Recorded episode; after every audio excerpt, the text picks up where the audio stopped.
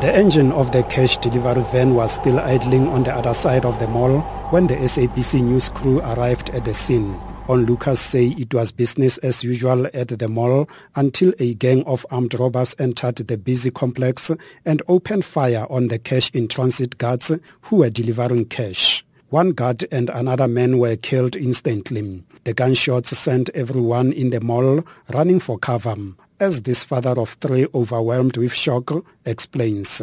He had just purchased some groceries from one of the supermarkets when he heard random gunshots. No, I was in the shop right when I come out. I just turn from that door.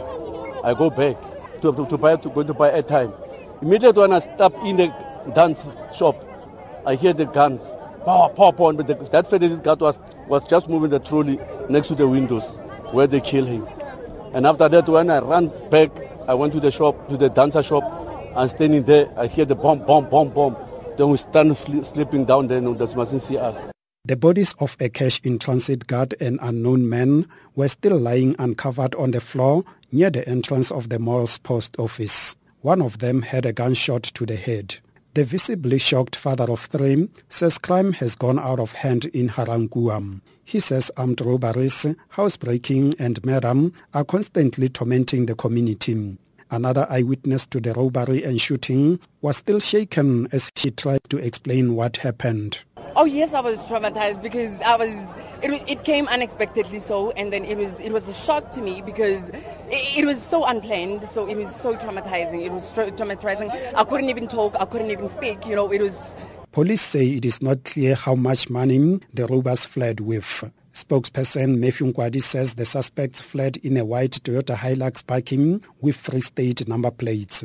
He says the guards were dropping money at one of the banks when they were accosted by the armed robbers. One of them was carrying a trolley with money while the other one was escorting him. Then they were approached by two guys having pistols. They disarmed the first guy who was carrying the trolley and they shot at the second one who was guarding him at point blank. Both the fidelity guard uh, guy was shot fatally and the other civilian. At this stage, we're not sure uh, the civilian is part of the syndicate or is a member of the community. The robbers allegedly fired in the air as they fled the scene in a bakkie in full view of the shoppers. No arrests have been made and police investigations are continuing. The South African Police Services are expected to release provincial crime statistics on Thursday. Fanuel Shuma, SABC News in Ga-Rankuwa.